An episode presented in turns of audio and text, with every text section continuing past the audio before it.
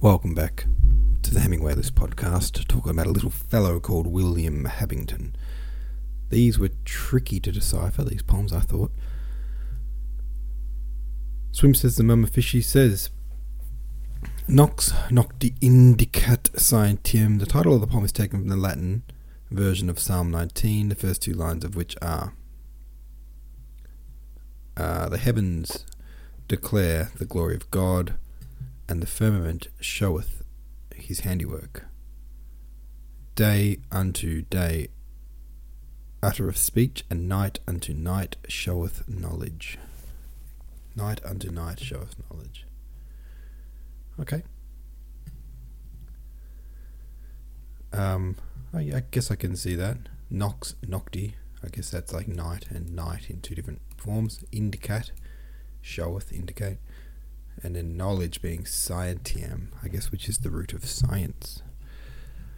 Um, the title of the poem. Oh, I've read that bit. Habington was born in Hindlip Hall, Worcestershire, and belonged to a well known Catholic family. His father had been implicated in the plots on behalf of Mary, Queen of Scots. His uncle was beheaded in 1586 on the charge of conspiring against Elizabeth I, while his mother was connected to the gunpowder plot, a failed assassination attempt against King James by uh, one by a group of provincial English Catholics who sought to restore the Catholic monarchy to England after decades of persecution against Catholics.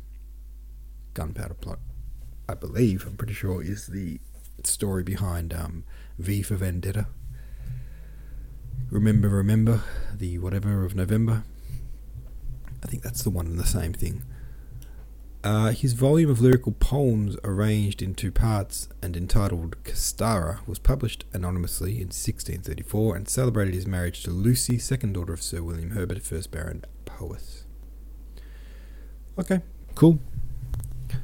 Seems all these poets are very connected politically, uh, or if not politically, with like uh, aristoc- with the aristocracy.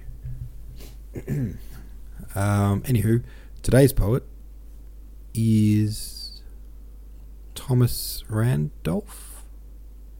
Yeah, Thomas Randolph. 50, uh, sorry, 1605 to 1635. Oh, he was only 30. First poem's called A Devout Lover. Well, that's easy for you to say when you die at 30. I have a mistress, for perfection's rare. In every eye, but in my thoughts most fair. Like tapers on the altar shine her eyes, her breath is the perfume of sacrifice. And wheresoever my fancy would begin, still her perfection lets religion in. We sit and talk and kiss away the hours, as chastely as the morning dews kiss flowers. I touch her like my beads with devout care, and come unto my courtship as my prayer. Uh, okay. Very religious.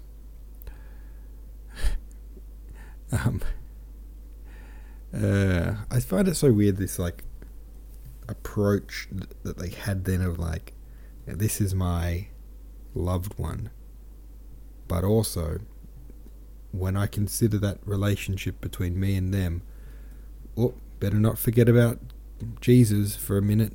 Like they, they can't even pry themselves away from their relationship with Jesus for long enough to define a relationship with their significant other.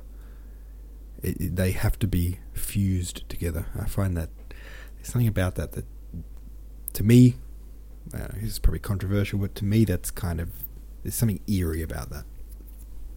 Probably offending any religious folks. I don't. It's not so much the religion I mind. It's just it's the fusing together. Like, why can't you love your wife without having to like be, you know, they can't just say I love my wife. They have to say I love my wife and Jesus.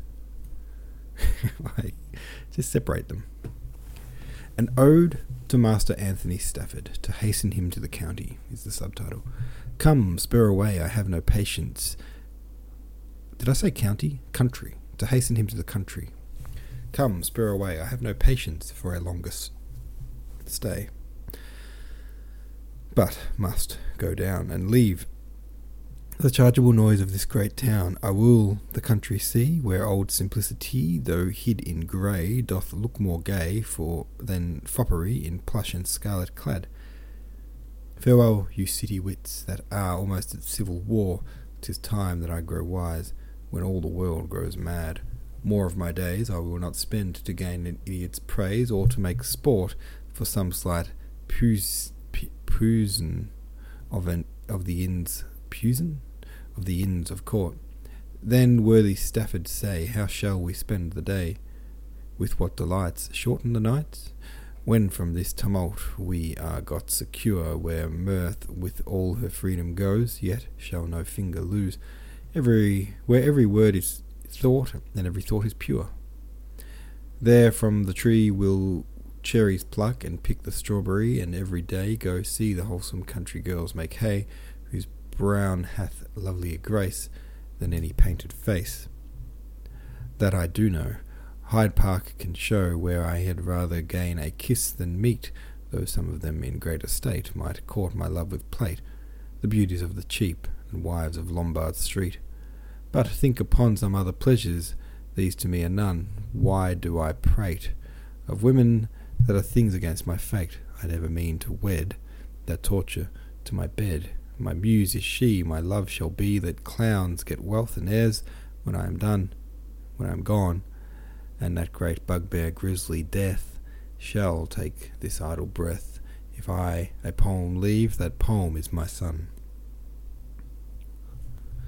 Of this no more. Well, ra- we'll rather taste the bright Pomona's store. No fruit shall scape our plates from the damson to the grape. Then full we'll sh- seek a shade and hear what music's made. How Philomel her tale doth tell, and how the other birds do fill the choir, the thrush and blackbird lend their throats warbling melodious notes. We will all sports enjoy which other others but desire. Ours is the sky, where at what fowl we please our hawk shall fly, nor will we spare to hunt the crafty fox or timorous hare. But let our hounds run loose in any ground they'll choose. The buck shall fall, the stag, and all our pleasures must from their own warrant be, for to my muse, if not to me. I am sure all game is free, heaven, earth, are all but parts of her great royalty.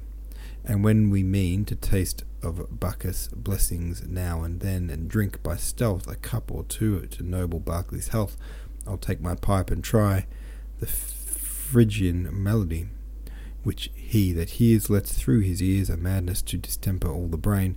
Then I another pipe will take, and Doric music make, to civilize with graven notes our wits again. Whew, alright, that's a lot of words for you. Um, these poems didn't really imprint on me at all. You know, sometimes poems just kind of go in one ear and out the other, and you're not actually visualizing much. I feel like that happened a bit just now. Anywho, that's the poems. Thanks for listening. See you tomorrow.